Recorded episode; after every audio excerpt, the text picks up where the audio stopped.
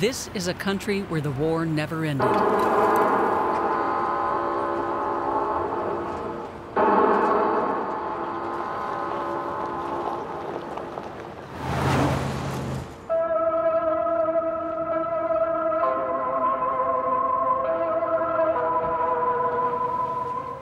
Every morning at exactly 6 a.m., loudspeakers across North Korea sound a morning wake up call featuring the same melody every day. A melody familiar from a revolutionary opera. It tells the story of a young nurse at the front who has dedicated her life to the party and is searching for the beloved general who summons her to show him the way.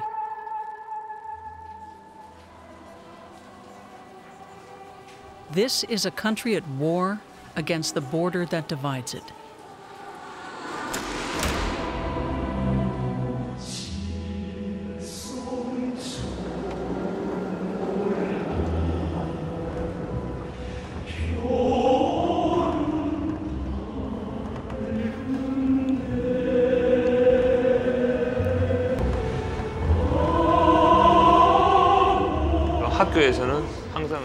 was always at the top of my class.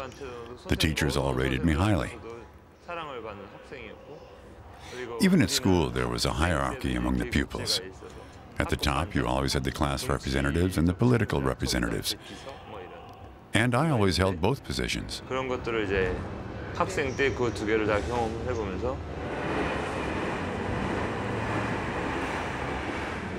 That's how I learned to give orders and how to lead people.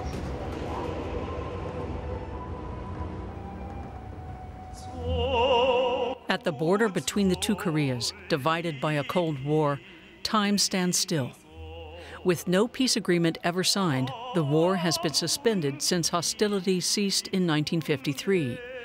In the course of the next six decades, the North secretly developed a weapon that the world's major powers believed only they had the secret to the nuclear bomb. How is a country considered one of the poorest on the planet, and which is also shunned by most other nations, able to afford such weaponry?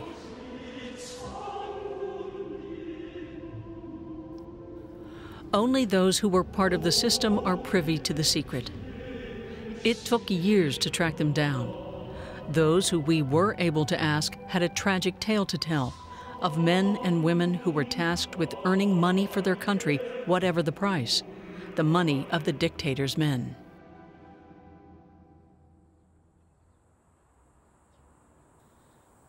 Seoul, just 50 kilometers away from the border to North Korea.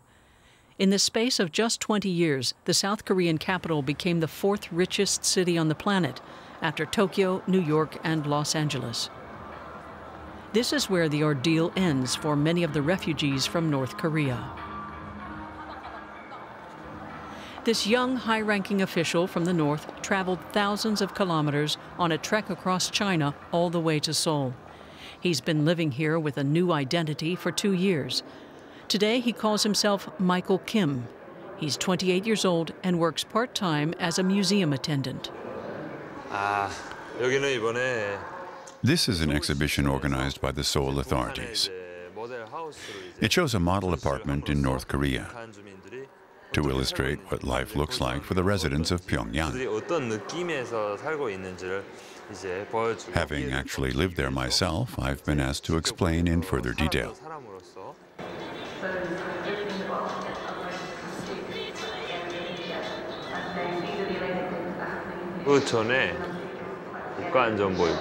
I began my career in the State Security Agency, the CIA of North Korea. I worked in the financial department, where I came to attention due to my expertise. I was transferred to Office 39. That was unusual.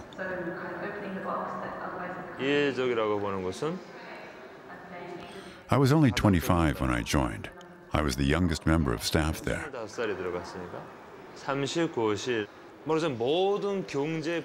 Office 39 manages and directs all the economic activities of thousands of firms and factories.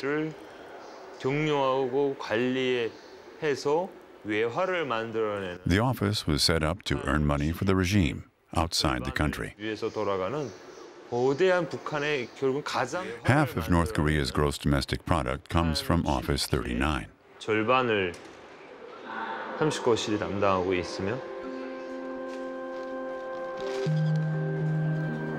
Michael fled from one day to the next without warning his family. He knew too much to be able to keep on believing in the regime. He decided to meet us three weeks ago.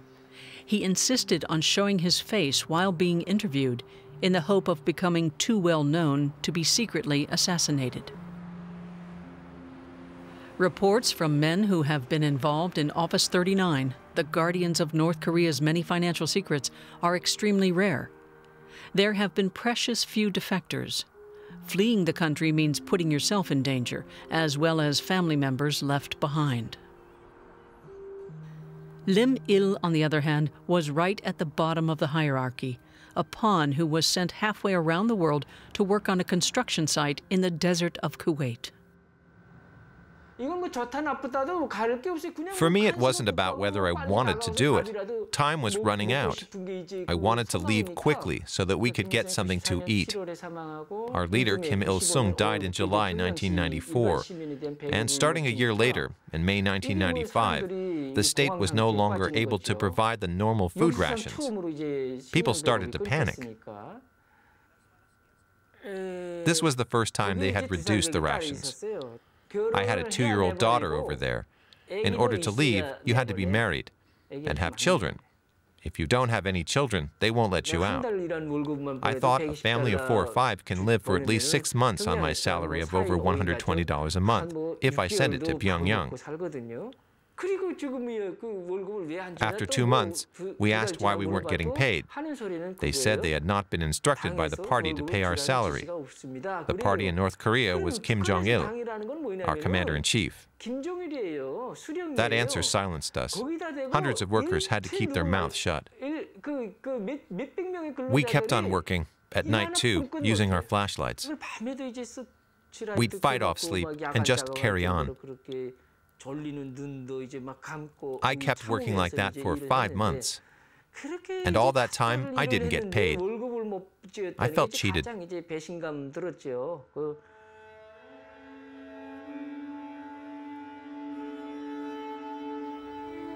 Sending workers abroad was an idea first introduced in 1974. A gigantic network of clandestine companies and financial constructs gradually evolved all of them with one sole goal earning money for Office 39. This man was likewise born in the north, in Pyongyang. In the early 2000s, he was sent to Singapore. He earned tens of millions of dollars for North Korea as a representative of Pyongyang's Northeast Asia Bank. In 2003, he was suspected of having passed on information about the regime's finances. He fled to South Korea. Today, the former banker works for his new country's intelligence agencies. He supports them in their struggle against the regime he once swore eternal allegiance to. Our main goal is to make foreign cash. And this foreign cash business is secret, complete secret. Office number 39, Kim Jong-il created that. The system is set up like this. All North Korean institutions where this foreign cash is generated, they are obliged to report it to Kim, Kim to the top and then should bring that, should pay that in cash. Kim family, now Kim Jong-un, and before Kim Jong-il. So he gather all this and then spend it according to his priorities. So two economies, one is Kim family economy, and the other one is the national economy run by the cabinet and run by their so-called you know central planning. So Kim family, I called it you know royal court economy. Royal court economy. They uh, possess all the best profitable uh, businesses, best hotels, best department stores, you know, the, those services, the restaurants, they're making money, foreign cash. And then it also goes to Kim Jong il, now Kim Jong un. So, separate economy. The money that you make will never go to the central economy. No. Uh, central bank, finance ministry, and trade bank, they can never uh, what poke their nose into our businesses. You know, they can never, they can not ask anything. Kim gathered all and then reallocate them. So let's say a billion US dollar a year, he get that cash in cash, and then he used that. Now, nuclear and missile program it you know consumes a lot of money, so it's from Kim Jong Un's pocket.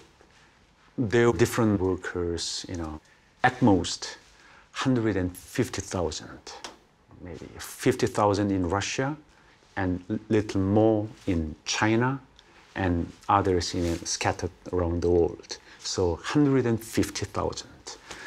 And they make a lot of money, usually, you know.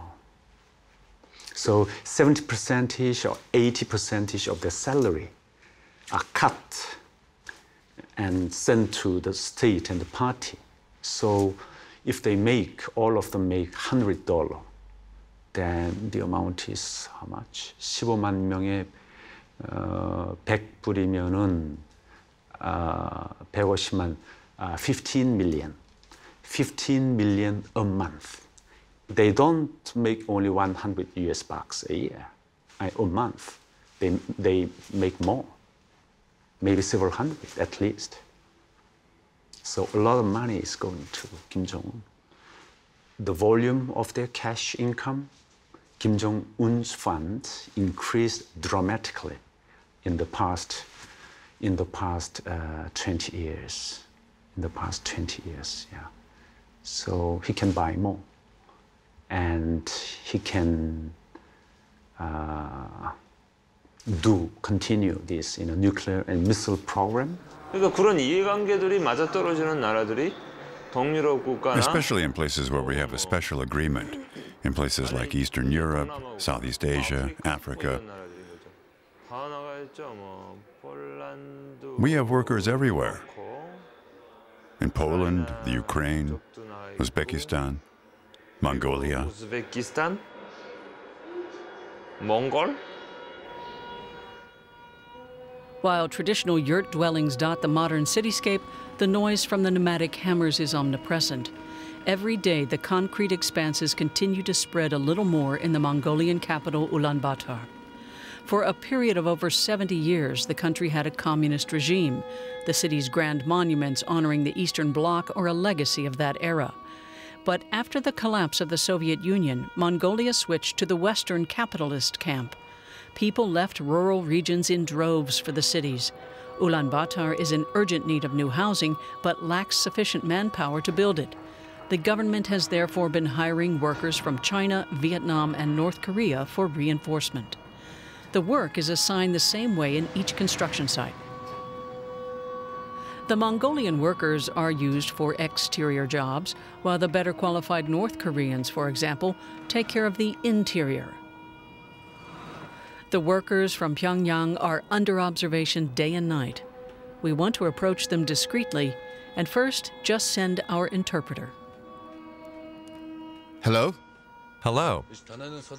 Are the North Koreans working today? Sure. Do they sleep here? Yes. And they never go out? Just to go shopping, that's all. And they eat and sleep here? Yes, inside.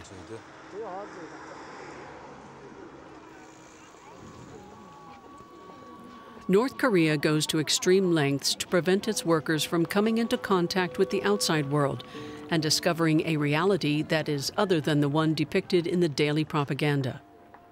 They're only allowed to go out in groups so that they can keep an eye on each other.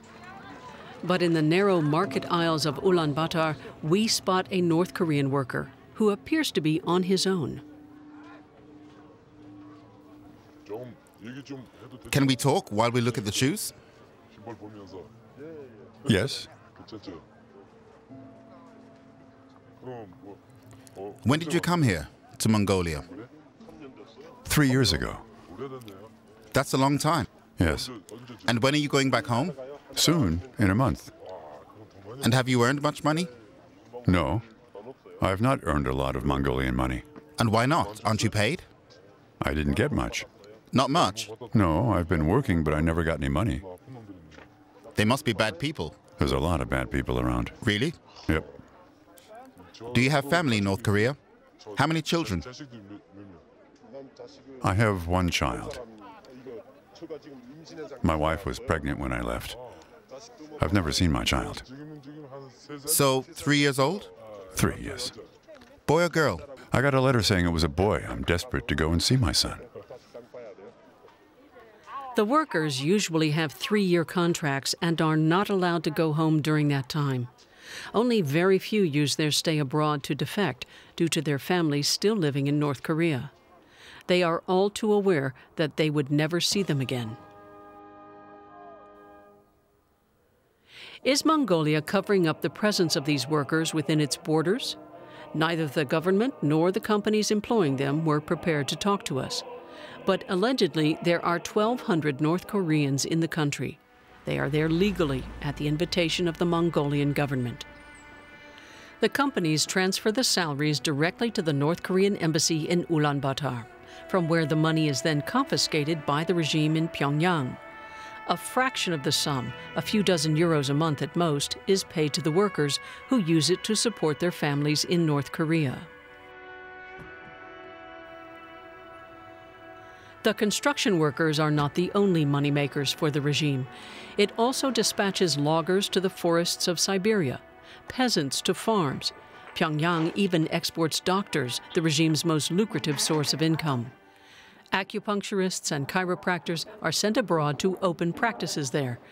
What they earn, however, goes to the regime back home. In Ulaanbaatar, there are three of them. We would like to interview North Korean workers. No. Can we speak with you?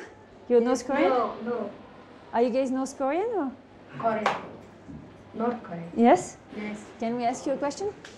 We, we want to know why you guys are in Mongolia, what do you do here, for how long you've been here?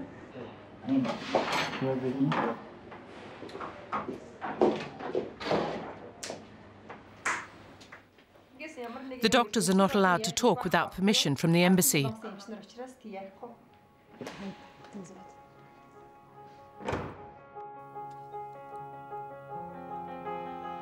North Korea reportedly generates 450 million euros a year from remittances earned by its citizens secretly working abroad. No records are kept of these secret funds and accounts. Documentation could potentially be used as evidence. Receipts, bank transfers, and internal notes are systematically destroyed on the orders of the Kim family. This enables the regime to deny their existence in front of the international community, but above all, to the starving population back home. They are not to get wind of the millions the Kim family earns at their expense.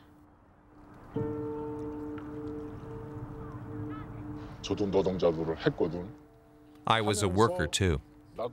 I didn't get anything for six or eight months. I worked myself to the bone. So I reckoned, why not help myself? This man spent many years in Siberia. Prior to his defection, he worked his way up to management level.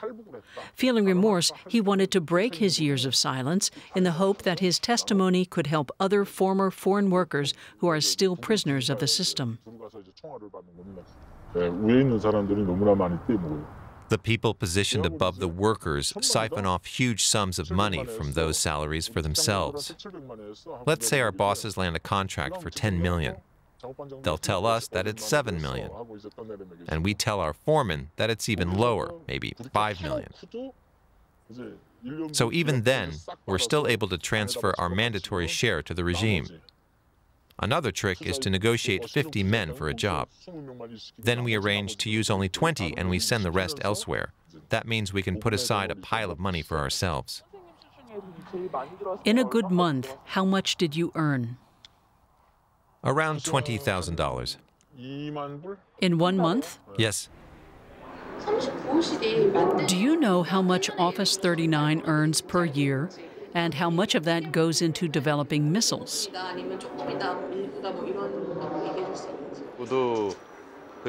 Nobody knows that. That's the most strictly guarded secret of all. Nobody in Office 39 can say, neither the amount for the office workers nor the costs for the workers or any other figure, if they were to talk about it at all. Plans to acquire nuclear weapons were first conceived by the regime back in 1953 during the Korean War after the U.S. threatened to deploy its nuclear arsenal against the country. Since coming to power in 2011, Kim Jong un has launched 85 missiles and conducted four nuclear tests, twice as many as his father and grandfather combined. The test missiles were fired over the Sea of Japan or in the direction of the Pacific. With the capability to send nuclear warheads as far as California, Pyongyang now insists that Washington would never dare to attack North Korea again. On November 29, 2017, North Korea surprised the world with the test launch of an intercontinental ballistic missile. Kim Jong un told his people that the country was now a nuclear power and boasted that it could deliver a strike anywhere in the U.S. At the same time, a group of eight men of different nationalities convened at the New York headquarters of the United Nations, where a race against time began. They comprised experts on rocket technology, finance, aviation, and shipping experts. Some were from the civilian sector, others from intelligence agencies. Their work is top secret. Their goal? To dry up the secret money sources of the Kim family. For their own safety, no photos exist of this expert committee. Only Hugh Griffiths, the group's head since 2014, was willing to talk on camera. These rockets that use ballistic missile related technology, their debris has been recovered by the South Korean Navy, who've had ships close enough uh, when the wreckage has splashed down and they've recovered it, and then they've invited the panel to inspect this, uh, this debris. And once we've inspected the debris, we note down the serial numbers, we take photographs, and then in many cases, we're able to trace back the logistics and procurement chain. So that's the rocket, and then we have what's left of that. This is one of the, um, the boosters you're seeing here. There is a cluster of them round about.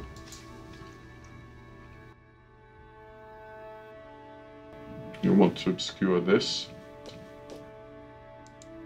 Well, our investigations show that a percentage of the components used in their rockets and missiles have been sourced abroad. These goods will be exported in the first instance to other countries in Asia, to business centers such as Singapore, um, Hong Kong, um, so that to a large multinational company based in, say, Europe, who's selling the goods, uh, everything appears to be in order. There's no North Korean trace on the, on the official paperwork. In addition to research work, the committee wields its own weapon, the economy. They devised sanctions that became progressively more severe in order to isolate North Korea. We waited five months for official permission to fly to North Korea. The North Korean diplomats didn't want us to film in winter, fearing that the power outages might leave a bad impression. Finally, in late March 2018, with temperatures rising again, it happened we were granted permission to travel by train to North Korea via China and the border town of Dandong. We find a country where time appears to have stood still, a country that has been largely cut off from the outside world since 1953.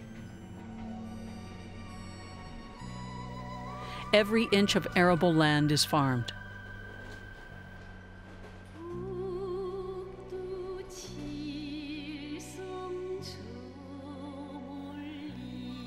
Everything serves to feed the nation.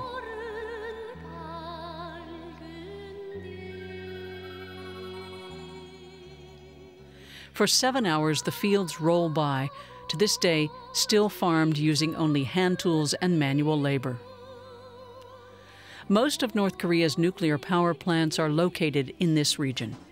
Our route takes us close to three uranium mines, a number of underground facilities, and also the Nyongbyon Nuclear Research Center, which went operational in 1965 with the help of the Soviet Union. It is the heart of the country's nuclear program.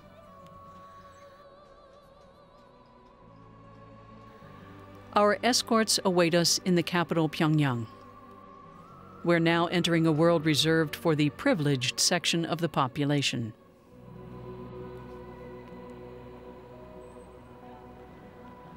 These streets and boulevards serve 3 million residents, 10% of the population, the most loyal supporters of the regime. A special permit is required to enter the city. Our two guides accompany us from dawn until late at night. They've been tasked with showing us that Pyongyang, despite all the sanctions imposed by the United Nations, is no longer some economically crippled city with a poverty stricken population. All thanks to the new national heroes, the scientists. This architect spent eight years studying in France. After leaving the École Nationale for Architecture in Paris, he returned to North Korea in 2010. Today, he's one of the best architects in the capital, designing skyscrapers for the new elite. This building was constructed in less than a year, in just under eight months. And that in an economically challenging time for Koreans. But they still managed to complete it. We want to show that we can live and continue to develop and can afford everything we need. And promoting scientific advancement plays an extremely important role in our own development. All the residents here have occupations in science and technology, including teaching staff and everything else.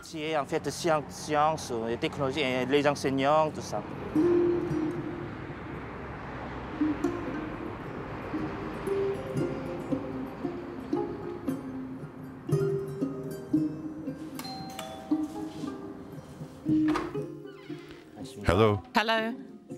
Can I keep my shoes on? Yes. Hello. How old is he? Eight months. Look at the pictures. They speak volumes. There's our esteemed leader personally giving people decorations. For Koreans, these are the most glorious occasions. I was really happy when we moved in here. I could only cry and think about his love. The Marshal devotes a lot of time to the scientists, and they reward him with their industriousness. My husband has been a scientist for 30 years. Her husband teaches fluid mechanics at the Technical University of Kim Chaek. The apartment they were assigned has 200 square meters of floor space. The regime also provides the furniture. Not everyone in Pyongyang lives in modern high rises like this one, but this family is far from an exception. Every year since Kim Jong un came to power, he has built and inaugurated a new residential district. That has involved 50 new residential blocks sprouting up within the space of a few months. They're intended for the scientists and their families who have rendered extraordinary services for the regime. One of these high rises is home to an architect's office serving Kim Jong un. Excellent work.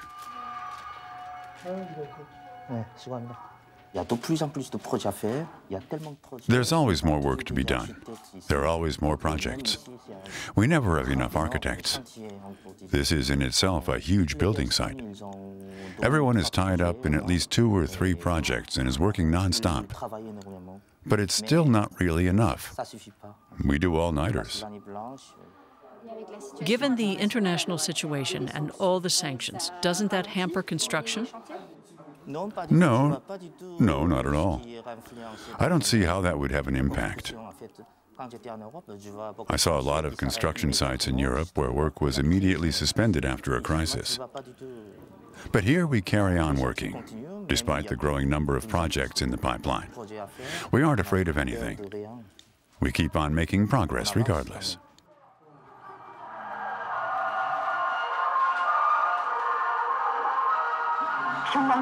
오늘 가져드리겠으며 내일은 있습니다. How is North Korea able to finance this construction boom? Has it been able to shrug off the sanctions? Out on the streets, the standardized socialist dress code has been lent a little more color in the last three years.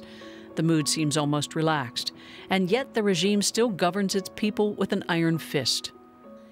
Even the slightest critical gesture or word of disapproval will soon find someone in one of the country's many camps for political prisoners. Since Kim Jong un has been in power, however, there have been signs of a reorientation. The orders now are to ensure that the economy evolves at the same pace as the nuclear program.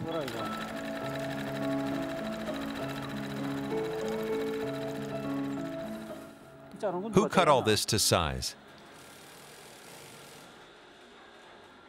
Be careful. Down there you have to cut it straight. Look, this is not straight.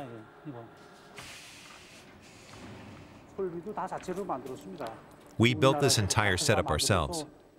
And thanks to these Korean-built machines, we've been able to automate a number of jobs and also reduce our power consumption. As a result, we've almost doubled our production capacity. Everything here is a joint product of the experts from the Academy of Science and the researchers at Kim Il-sung University. Where does the material for the shoes come from? We're unable to import materials due to the strategy of our enemies, so we produce everything ourselves. That involves checking which components we have available so that we can make our own shoes.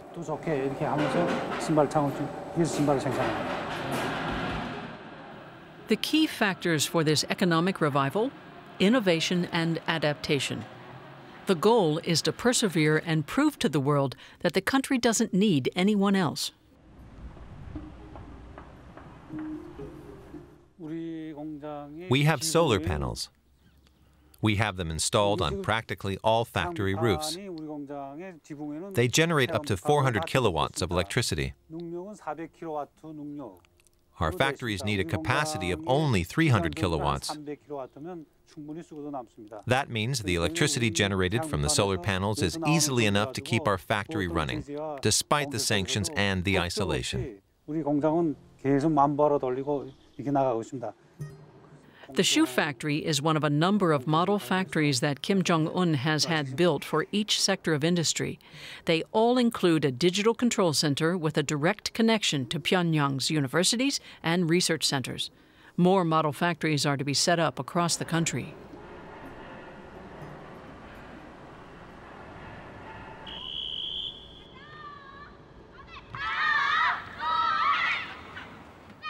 The regime dictates which roles everyone is assigned. The country's economy and society are centrally planned right down to the fate of each individual.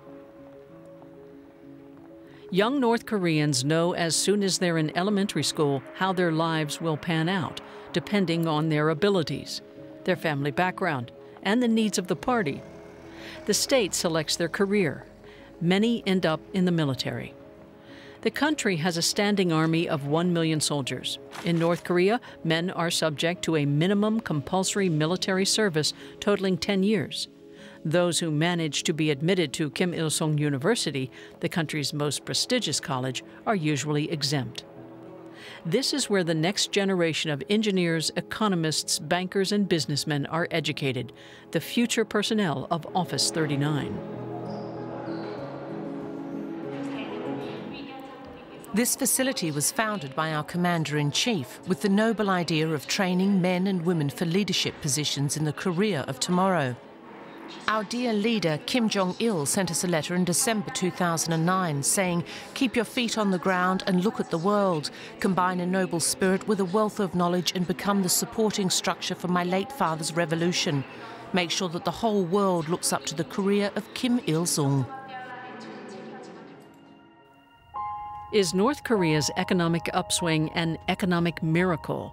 A final fake conflict to keep the people in the dark about the new wave of sanctions threatening to bring the country to its knees?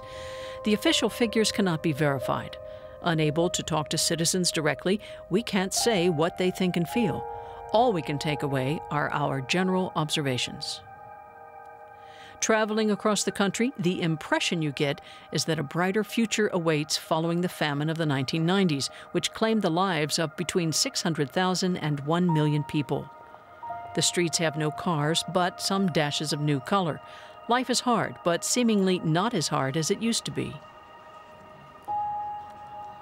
Kim Jong un spent part of his childhood under a false identity in Switzerland. Did he bring the dream of modernization and opening up with him from Europe? The young dictator possesses a nuclear bomb that protects him at home and abroad and also consolidates his power. But whereas his father and grandfather built statues and palaces, he builds railways, bowling alleys, swimming pools, museums of natural history, and leisure parks facilities no longer just serving the elite. Culture, advances in science and industry, opium for a people who are for now still in awe of new developments. The aim to reinforce the dictatorship now in its third generation. In a sign of the times, on this evening, the colors of North Korea shine in splendor for the first time after dark. Is North Korea getting outside help?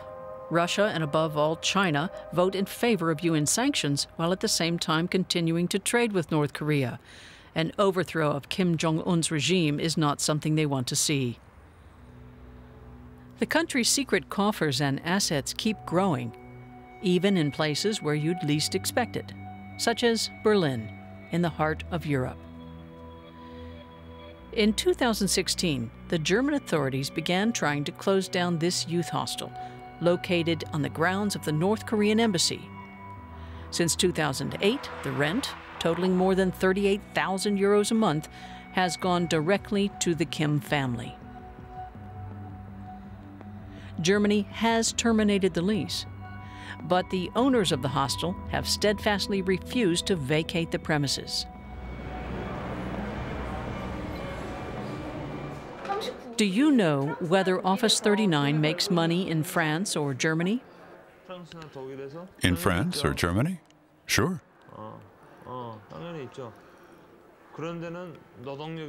There are no workers in those countries because of the stringent laws. But one thing they do have is money and wealth. North Korea buys and sells real estate for rental or speculative profit.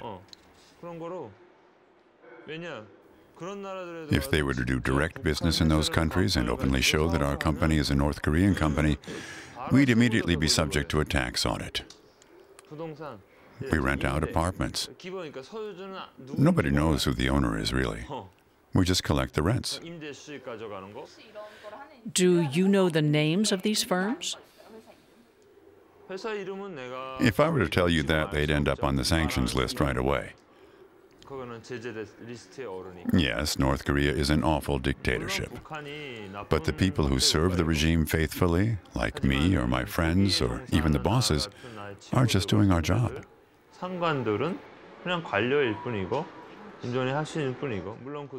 Perhaps what they do is in itself bad, but there's still a code of honor between us.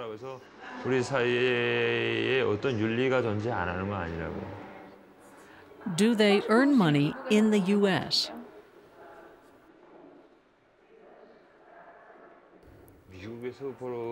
Not that I know of. But we do do everything we can to relieve them of money. We have technology, hacking. That includes blackmailing software. North Korea hacks into the U.S. infrastructure, industry, or digital companies. We can't analyze or make much use of the data as such. We just hack our way in and then demand money in return for guaranteeing that we will keep the data to ourselves.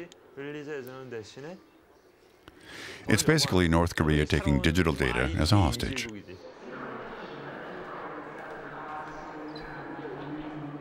You know, stopping this, you know, coal, the real trade with China, coal and iron ore and other stuff, you know, this is the real uh, sanction. So it took only several months, but they, we cannot stop everything. How can they stop all North Koreans, you know? How many shadow companies and operatives are there? How far does their network truly extend? And what kind of danger do they pose? In our final reports, the Security Council, we've, we've documented uh, North Korean weapons and prohibited military training programs in dozens of African and Middle Eastern member states. In uh, Mozambique, the contracts, one of the contracts we saw was worth more than uh, $6 million. In Tanzania, the contract was worth a similar amount in euros, a little more, I think, uh, maybe 12 million. Um, so it's all about the money. Part of the problem with ballistic missiles is that um, the technology wasn't supplied to all the countries that wanted this technology. So the, the North Koreans stepped in. And this is very alarming that uh, in terms of proliferation, there was this uh, nuclear uh, yeah, nuclear facility in, in Syria that was set up with uh, North Korean assistance. And this is, this is the kind of activity that I, I know concerns a, a, lot of people. Uh, and the North Koreans also have a huge stockpile of uh, chemical weapons as well.